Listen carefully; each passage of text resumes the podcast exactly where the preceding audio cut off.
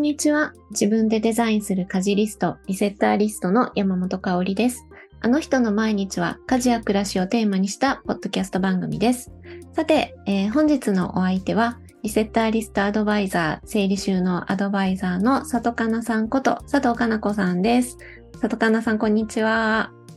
こんにちは。はい、今日もよろしくお願いします。よろしくお願いします。はーい。結構数ヶ月ぶりのポッドキャストは登場かな？そうですね。あれ、いつだったかしら。ね、結構、間に多分3人入ってるので、4ヶ月くらいぶりかなって思いますけれども。でも、はい、はい、実はこの間、リアルでも、対面したばかりという感じなんですけどね。ね、お会いしたばかりですよね。はい。実は、リセッターリストアドバイザーさんたちが皆さんそれぞれ私の暮らしてる長野県松本市に、はい、遊びに来てくださって、一人ね来れなかった沙織さんがねちょっと来れなかったんですけど、このポッドキャストにもいつも出てくれてる佐藤香奈さんとちいさんと、ゆかりんと、はい、3人来てくれて、4人で1日ね松本をプラプラしながら、どうでしたか？松本、スキー場で長野県っていうのは何回か行ったことあるんですけど、松本の市内観光とか、松本城見たの初めてだったので、はい、ちょっと新鮮でしたし、すごく遠いんだろうなと思ってたんですけど、まあ遠かったですけど、関東の人間なんで私。まあ遠かったですけど、あ、日帰りでも帰れる距離だなって思いました。そうですね。日帰りすると結構やっぱ移動時間が長くなっちゃうから、ちょっとね、あれですけど、でも街自体がコンパクトで、割とね、徒歩でもあちこち見れるところがあったりしたので、ね、雨も最後の方ちょっと降っちゃったけど、割と、お散歩もできてという感じでしたね。そうですね。本当、空気が綺麗ですよね、やっぱり降りた時の。へえ、そっか、なんかねずっとここにいるとあんまりそれ思わないけど、夫も東京から帰ってくるとよく言ってますね、そういえば。やっぱりそうですか？あ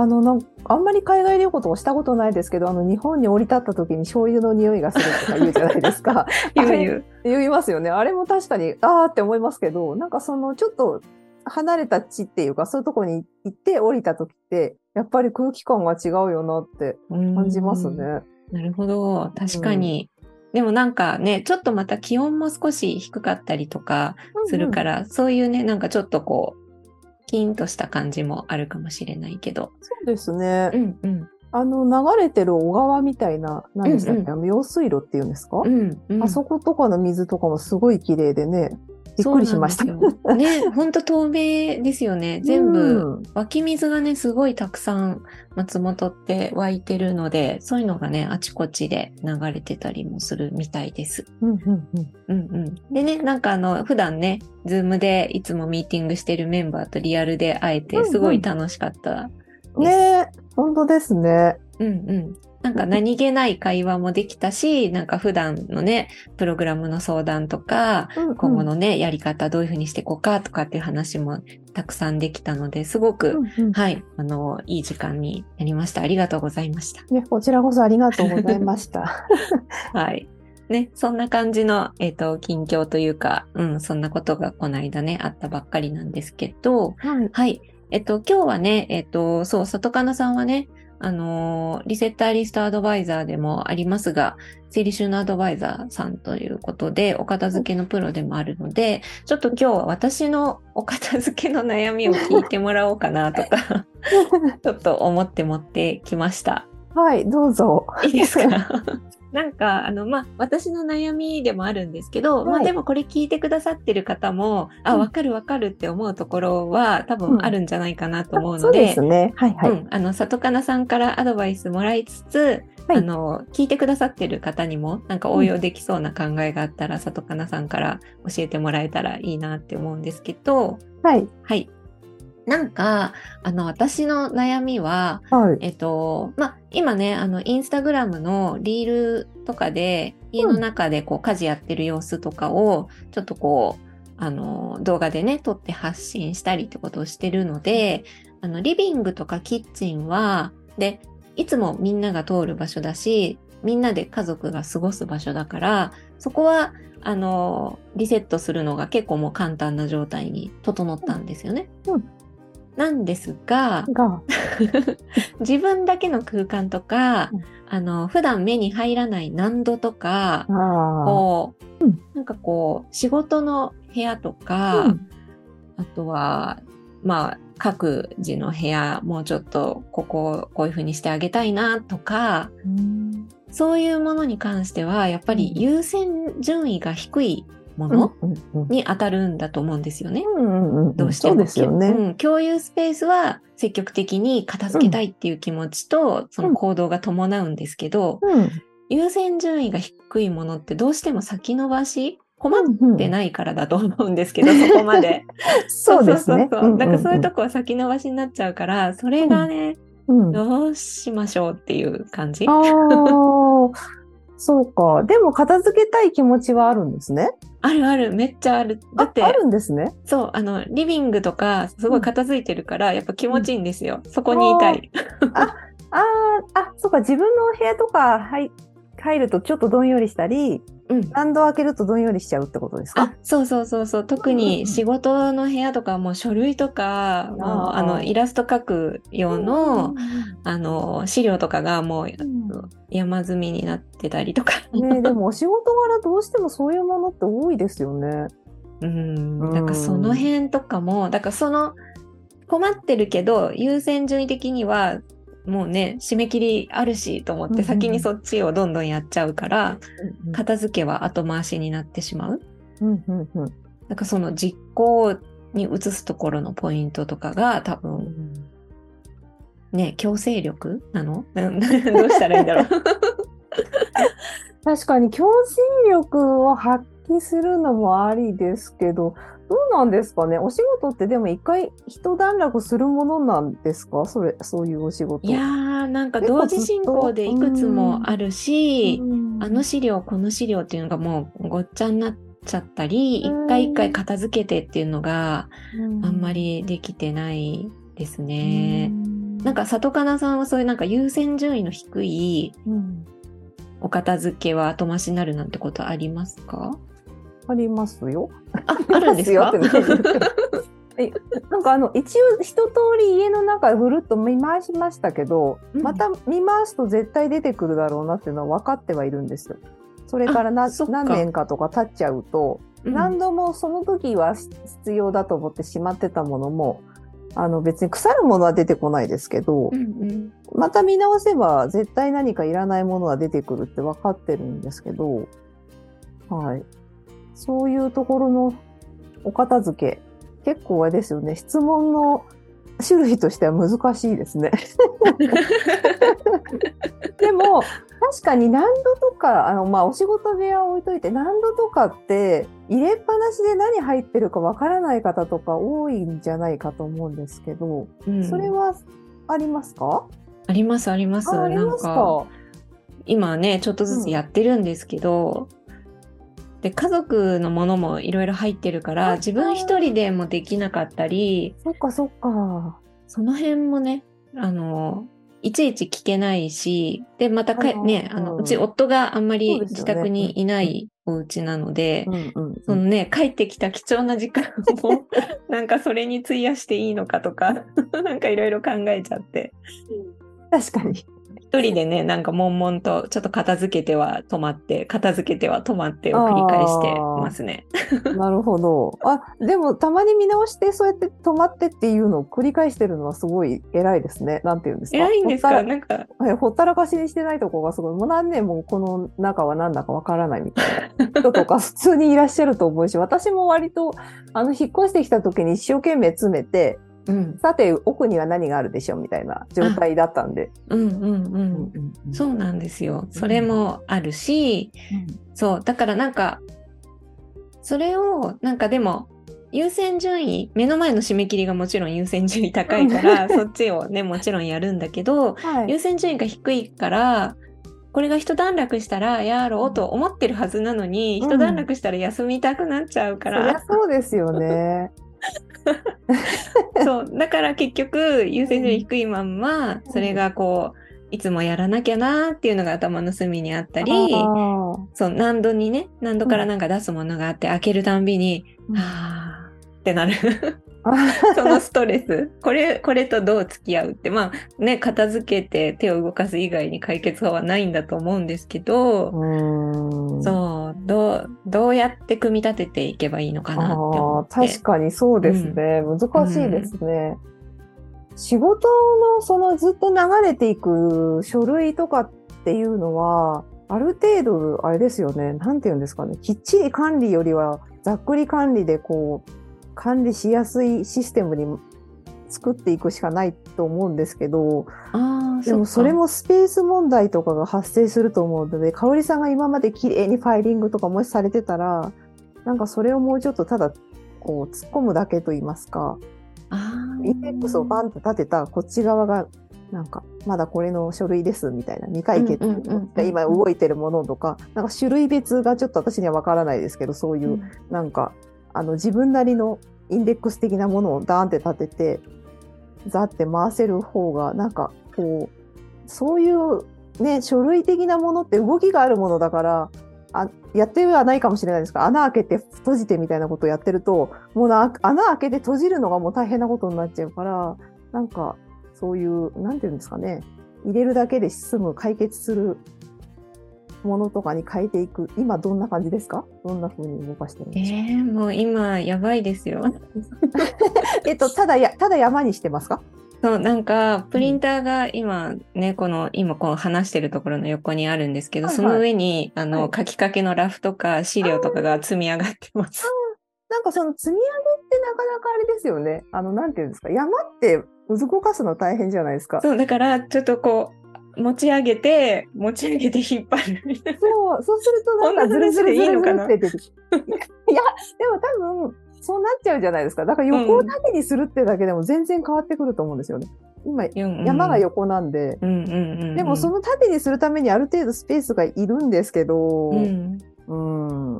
そうですね。でもそれ聞いたら、だからこれをスッと取り出せる、だけどこうしっかりしまわなくていい状態だけど、分けられてるっていうこう一時置き場、オンゴーイングの今動いてるもの、まあもちろんね納品したり入稿したりすればそこで終わりなので、ね、必ず終わりはあるので、終わった後に必要なものとかは、残しとかないといけないものは前ねちらっと話にも出たワーカーズボックス、私がすごい愛用してる紙のファイルボックス、可愛いやつですよね。里香奈さんも使ってるって。そう、私も使ってたんです、ね、言うの遅くなりましたけど、そうはいもじもじさんっていうねブランドがやってるワーカーズボックスっていう紙の、書類をまとめるボックスがあって、それすごい愛用してるんですけど、それに入れて最後保存みたいにはしてるんだけど、途中経過をいちいちしまうってことがやっぱできなくて、そうなんです。できないですよね。ファイルボックスでも、なんていうか、そのファイルボックスで今のプロジェクトみたいな風に、例えばやるとか、今動いているものだけで一つ、二つとか、イラスト、デザインとか分けて、プロジェクトごとじゃなくて、動いてるものボックスみたいな。それでもいいんじゃないかって気がしますけど。そうですね。プロジェクトごとに今までされてたんですか？もう全部ごっちゃに積み上がってる。ごっちゃに積み上がってる。で、その中には資料の本とかもいっぱい混ざってるので、なんていうか書類だけじゃないんですよね。なるほど。めっちゃなんか私の仕事のデスクの片付け相談になっちゃってるけど、いいのかな？大丈夫ですけど、皆さん参考になるかなっていうか、私の答えも参考になるのかなまあでもとにかく横より縦ですねっていうところに持っていくしかないんです。確かに。で、これ今プリンターの上に積んじゃってるから、これプリンタースキャナーも兼ねてて、スキャンするときは、まあスキャン今そんなにすることないんだけど、スキャンしなきゃっていうときはそれをよいしょってこうどっかに移して蓋を開けなきゃいけないんですよ。あだいぶ、ね、まずいですね。私だいぶ結構壊れないですか？ちょっと心配。プリンターがね、多分良くないと思います。だいぶだいぶ負荷かかってそうですね。紙って意外と重いですもんね。いやそうなんですよ。本も私デザインの資料とかって結構写真多くて重いんですよ。一冊が立派な本ですよね。デザインの本とかってだから、うん、良くないと思います。だいぶ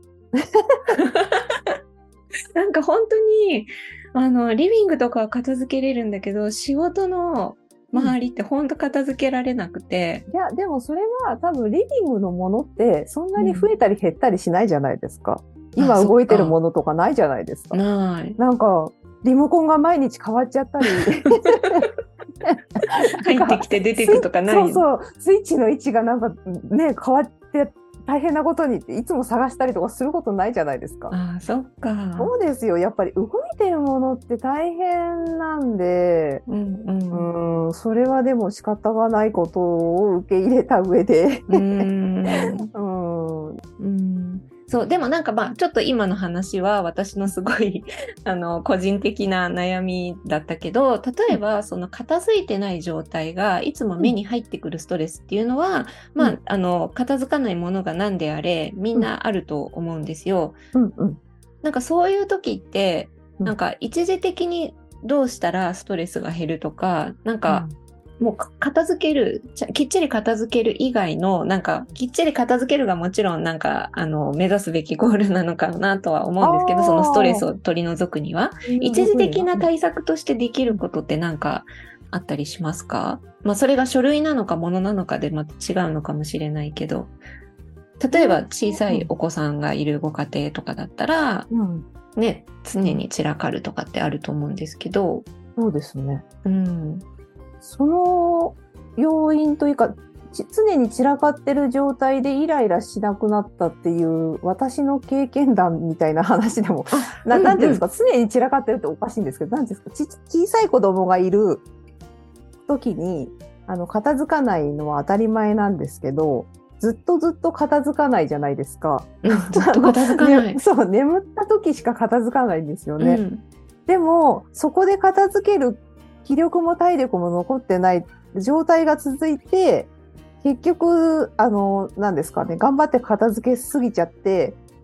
睡眠不足になって体調崩すっていう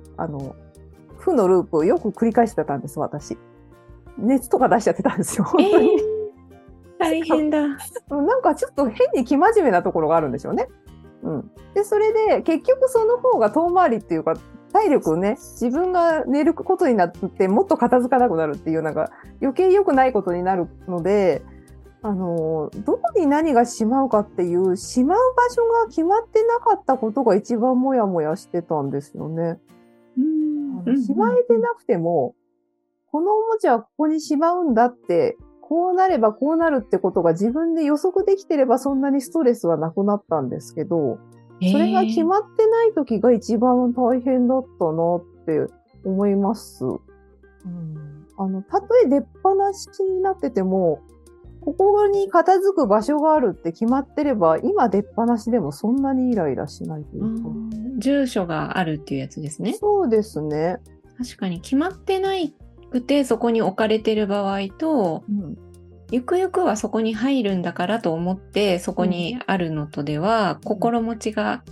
違うってことですよね、うんうんうん、あ、でもそれなんかリセッターリストと似てるかもそうです例えば私一緒ねなんか先週から今週にかけて私今その締め切りが今ちょっと大変で全然家事最低限のことしかもう本当洗濯とご飯作るぐらいしかできてなかったりするんですけど、うんうん、でもリセッターリストもね講座でも言うけど必ず全部やらなくちゃいけないものじゃなくて、うん、大変な時はもう今週は家事捨てたじゃないけど、うんうん、もう休むってしてまた来週からやれば元に戻るって分かってて休むのと、うんうん、なんかもう追われてできないってなってるのとでは全然ストレスが違うっていうかそれとやっぱり一緒なのかしら。同じなんです。私香織さんのそのリセッターリストを受けた時に同じでしたって言った意味がなんかその時にも通じたと思うんですけど、さらに深く通じてすごく嬉しい本当だ、そういうことか。そういうことなんですよ。このおもちゃたちは一体どこにしまうんだって決まってないストレスってすごいじゃないですか、でそういう時はもうおもちゃ全体をおもちゃ箱に一生懸命しまうんじゃなくて、今使ってるおもちゃだけ出して、今遊んでないおもちゃはちょっと隠しといたりとか、捨ててないよって言っといてどっか違う場所とかに持っていかないと、すべてのおもちゃをリビングに置いといたらまあ片付くはずもないそっか、確かに。で、何か枠というか量とかそういう場所とか決めてある程度にしとかないと。だって家事だってそうですよね。1日でやれる家事限度あるし、1週間でやれる家事もあるし、それで香織さんみたいにちょうど忙しい時にやれる家事ってその中でもいくつかっていう風にね。確かに。だから何ともない時にはこうなるっていうことを分かってるかどうかで、その時々の散らかりに対してこう許容できるこう範囲が広がるというか。そうです、本当そうです、私はそうですね。それでだいぶ解決しました、心持ちが。そっか。じゃあ今度その私さっきのね難度とか、多分デスク周りに関してはその仕組みをちょっと整えなきゃなっていうのが今分かったんですけど、難度とか、なんかこう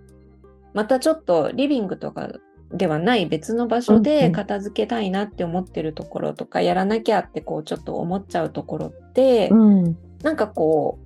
う1日ね5分とか10分で取り組んでいくっていうやり方もあると思うんですけど、やり方としてはなんか場所によるのかしら。どういうやり方、取り組み方がおすすめですか？難度とかの大きさによりますけど、私が進めたいのは1日5分とかじゃなくて、もうなんなら大掃除ぐらいとか引っ越しぐらいの気持ちで、もう家族総出に1日とか3日とかなんかかけて、そういうなんか連休中にやってみるとかの方がいいと思いますね。何度全部出すとかだと結構大事じゃないですか。大事なので、で、香織さんがその先ほどご主人さんがねいらっしゃらない時に私一人でやるのなかなか難しいしっておっしゃってましたけど、もうお二人で今年の年末年始とか例えばどこかの3連休とかわからないですけど、なんかそこで何度やろうってもうここに向けて頑張ろうって決めちゃってやるっていうのをおすすめします。それはやっぱり関わる人みんなで取り組んだ方がいいから、いいからっていうのもありますし、一人で結構やるのってしんどいですよね、気持ち的にもしんどいし、なんかもう2時間ぐらいだったらもうやりたくなくなっちゃう。そうなんですよ本当やりたくなくなっちゃうので、やっぱり誰か巻き込んだ方が絶対いいと思います。主人がダメでも娘さんでも、もしやってくれるんならたとえ手が大して動いてなくてもその場に一緒に共有してくれる人がいるってだけで全然違うじゃないですか。その整理収納のお片付けサービスとかも本当そうなんですけど、例えばじゃあリピーターの方がじゃあ次回までにここやっときますっておっしゃってて行くと、まあできてないことの方が多いんですよ。でも別にいいです。それでだってできないから呼ばれてるわけで、全然本当気持ちは多分やりたかったってみんなおっしゃるんですけど、そんなの私たちも分かってるから大丈夫ですよって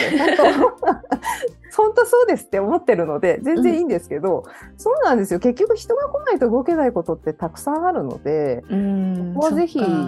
難度は別に香織さんだけの難度だったら香織さんが頑張っていただければいいと思うんですけど、ご主人のものも入ってるんですよね。そうですね。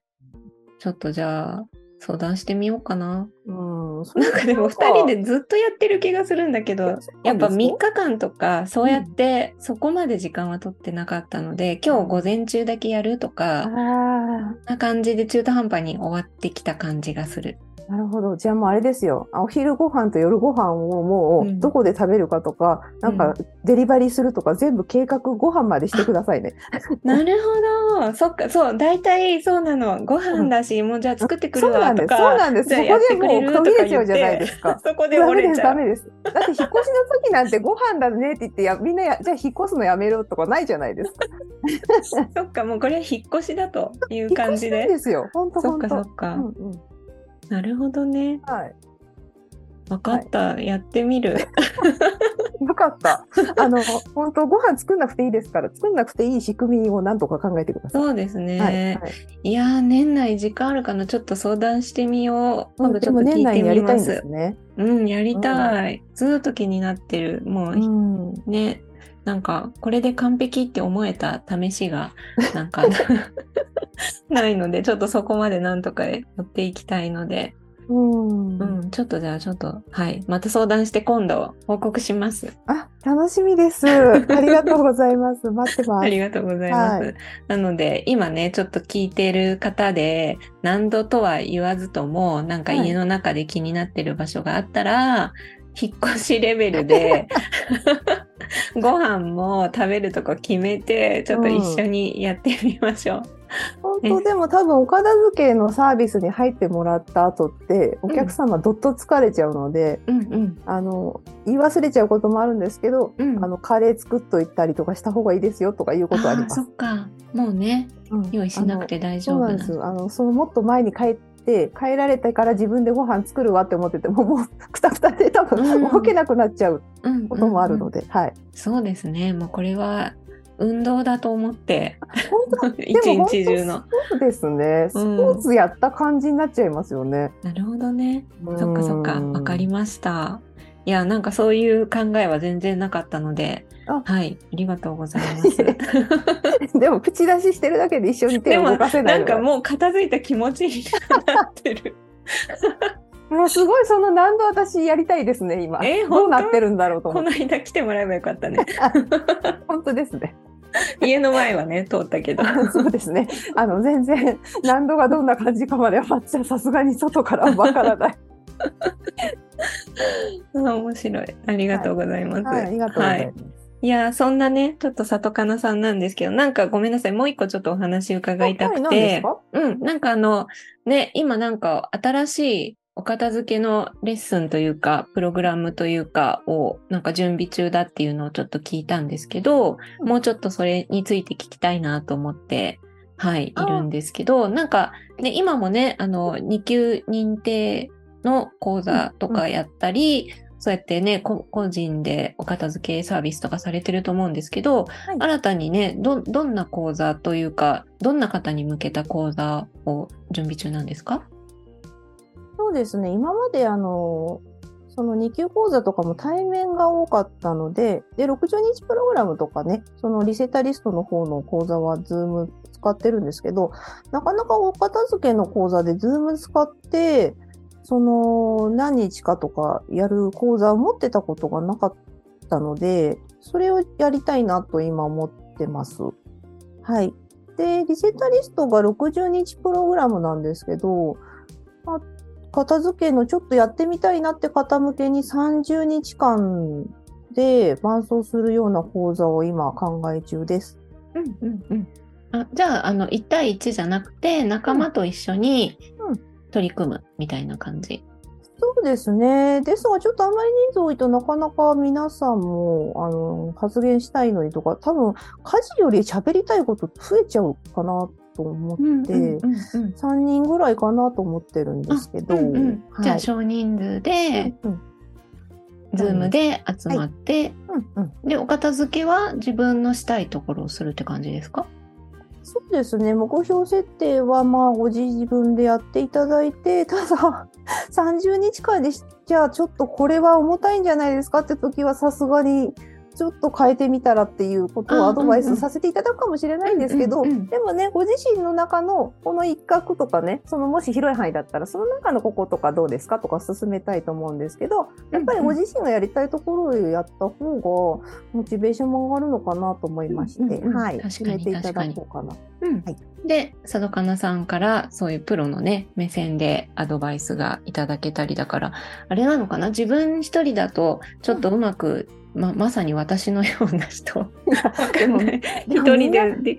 みんなそうですよね。結構あ本当そっかそうですよ、うんうんうん、だって家事リストでもね皆さんほら、うん、ね普段香織さん伴奏してるじゃないですか、うんうんうん、そうなので一人じゃなかなかできない方に、うん、その1週間に1回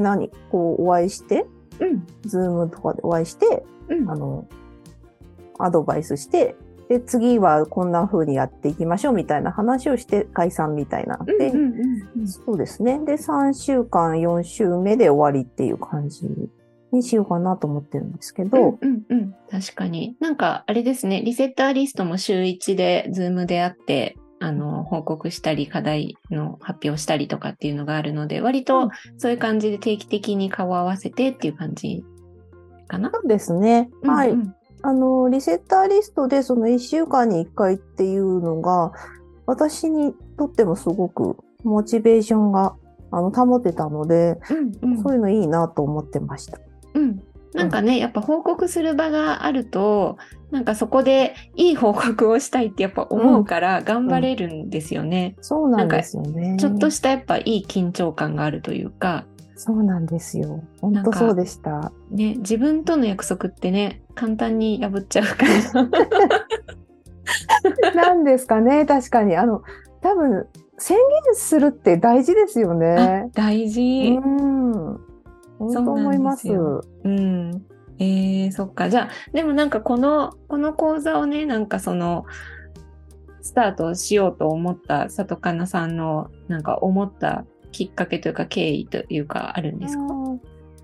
私はその整理収納アドバイザーの2級の講座開いてて、私講座の内容大好きで、本当は通りにやればバッチリだっていつも思ってるんですけど、うんうん、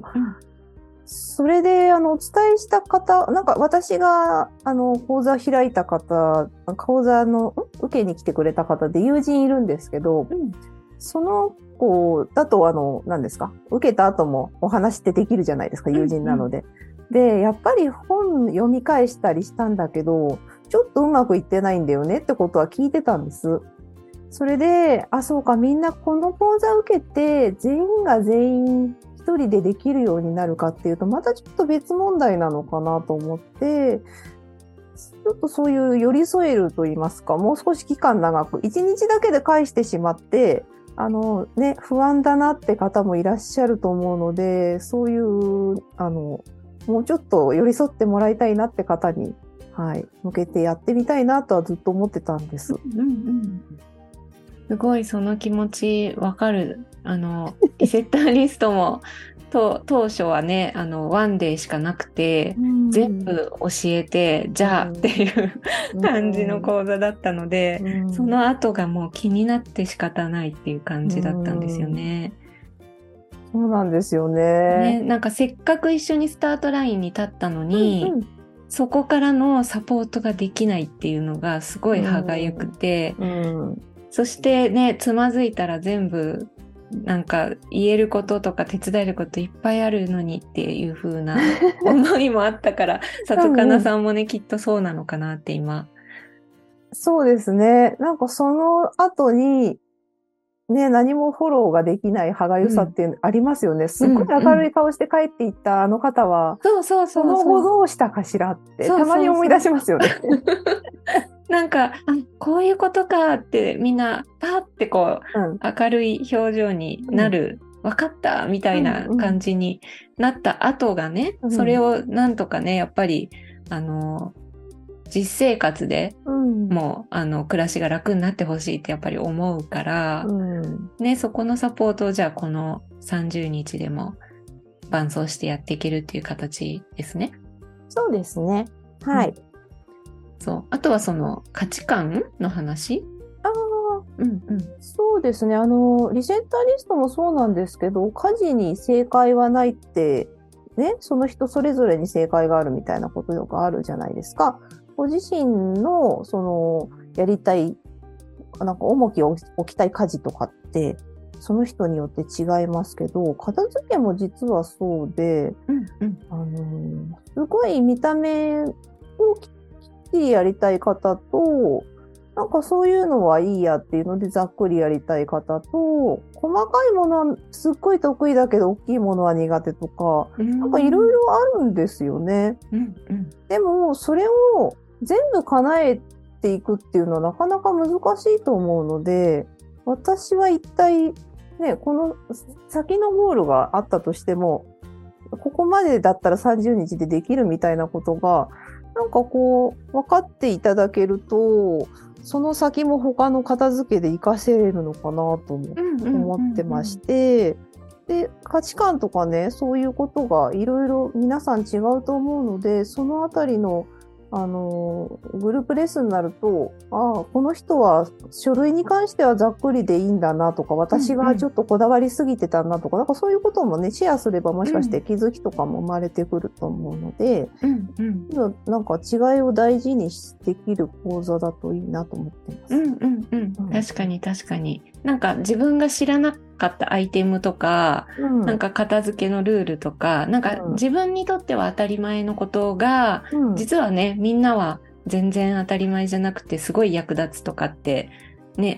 リセッターリストでもあったりするけど、片付けにもめちゃめちゃありそうだなと思って。ああ、そうですよね。なんか例えば食器棚って食器入れるの当たり前で、なんか食器入れてると思うんですけど、大体の方が。でも別にそこに料理本が入ってても問題がないわけじゃないですか。私も料理の本入れてるんですけど、なんかそういうのがでも本だったら本棚じゃないですかみたいな、なんかなんて言うんですかね、そういうルールみたいなものって意外と自分が思い込みでね、うまく、本当はそっちの方がうまくいくのに知らなかったってだけでうまくいかなかったこととかね、家事も本当そうですよね。いっぱいあると思うんで、そういうの共有していけたらなと思います。ああ、めっちゃいいですね。すごい楽しみ。ありがとうございます。じゃあその新しい講座っていうのはタイミング的にはいつ頃のスタート予定とかも決まってるんですか？一応今のところは10月末ぐらいから、そのモニターさんとして募集して、11月中頃ぐらいからスタートできたらなと今は考えています。いいですね。じゃあ11月中頃スタートだと、年内に1箇所その片付けの目標がある程度進むっていう感じですもんね。そうですね。あ、それはめっちゃいいですね。なんかいい、なんか気持ちよく1年を終わらせることができそう。そうですね。多分すっごい忙しい時期だとは思うんですけどね。まあそれもね、入れて、でも年内にちょっと一つスッキリするっていいですよね。めちゃくちゃいいと思う。なんか自信もつきそうだし、里香菜さんが優しくなんか伴走してくれそうだから、怒ったりしなさそうだし、いや怒んないかみんな。マウスラ怒ったことあるんですか？怒んない。びっくりしちゃった今。なんか優しそうだからいいなと思って。ありがとうございます。いやでも私今すごい分かったけど、家事のこともよく、皆さん受講生さん、私全然できてなくてとか、なんかこう、不安いっぱいな感じでこう自分のお話されるんですけど、私がもし、里香菜さんのこのモニター募集とかにね、参加し、これモニターじゃなくてもこれに参加するってなったら、なんかその片付けのこと話すときも本当に、自信なくて不安でドキドキしながら自分の報告する気持ちが今めっちゃわかりました。今あれですか？受講生の気持ちがわかっちゃいました。わかります、わかります。そういうのありますよね。なんかやっぱ自信がないところってそうなるし、できてないってなんかすごい思ってるからかな。そうなんですよ。面白いですよね。ね、全然いいのにって、ね、でも家事のリストの作りをねしに来た受講生さんには全然いいのに、全然いいのにって思ってる。片付けになると急にキャーってなる。今すごい分かった。本当ですか？よかったです。でもそれって別に皆さん得て増えてとか、なんか好きなこと嫌いなこととかが違って当たり前なので、全然そうだよね。ありがとうございます。いや、なんか今日めちゃめちゃ喋っちゃいましたね。あ、本当ですね。やだ、うんうん、大丈夫かな、はい、うん、大丈夫です。はい。じゃあ今日はね、ちょっとお時間が来てしまったので、ここまでにしたいと思いますけれども、はい、はい、最後にね、もう一つくらい何かお知らせがあればと思いますけれど、はい、どうですか？あ、そうですね。そんなお話をしておきながらの、一応、整理収納アドバイザー2級認定講座を、11月の3日の金曜日に川崎で対面で行います。もし、近くの方いらっしゃいましたら、こちら対面なので、はい、お気軽にお申し込みください。お待ちしてます。はい、ありがとうございます。さとかなさん、リアルさとかなさんに会いにね、行って、受講できるっていうことなので、なんかね、このポッドキャストをね、聞いて知って、行ってくださる方もね、いるみたいなので、そうなんですよ。ね、嬉しいですね。あ、すごいありがたいです。うんうん。なので、これをね、聞いて、あ、じゃあさとかなさんから受けたいな、とか、っていうふうに思った方はぜひね、行ってみてください。概要欄にね、リンクを貼っておきたいと思いますので、皆さんぜひチェックしてみてください。はい。では、今回のお相手は、リセッターリストアドバイザー、整理収納アドバイザーの佐藤かなさんこと佐藤かな子さんでした。ありがとうございました。ありがとうございました。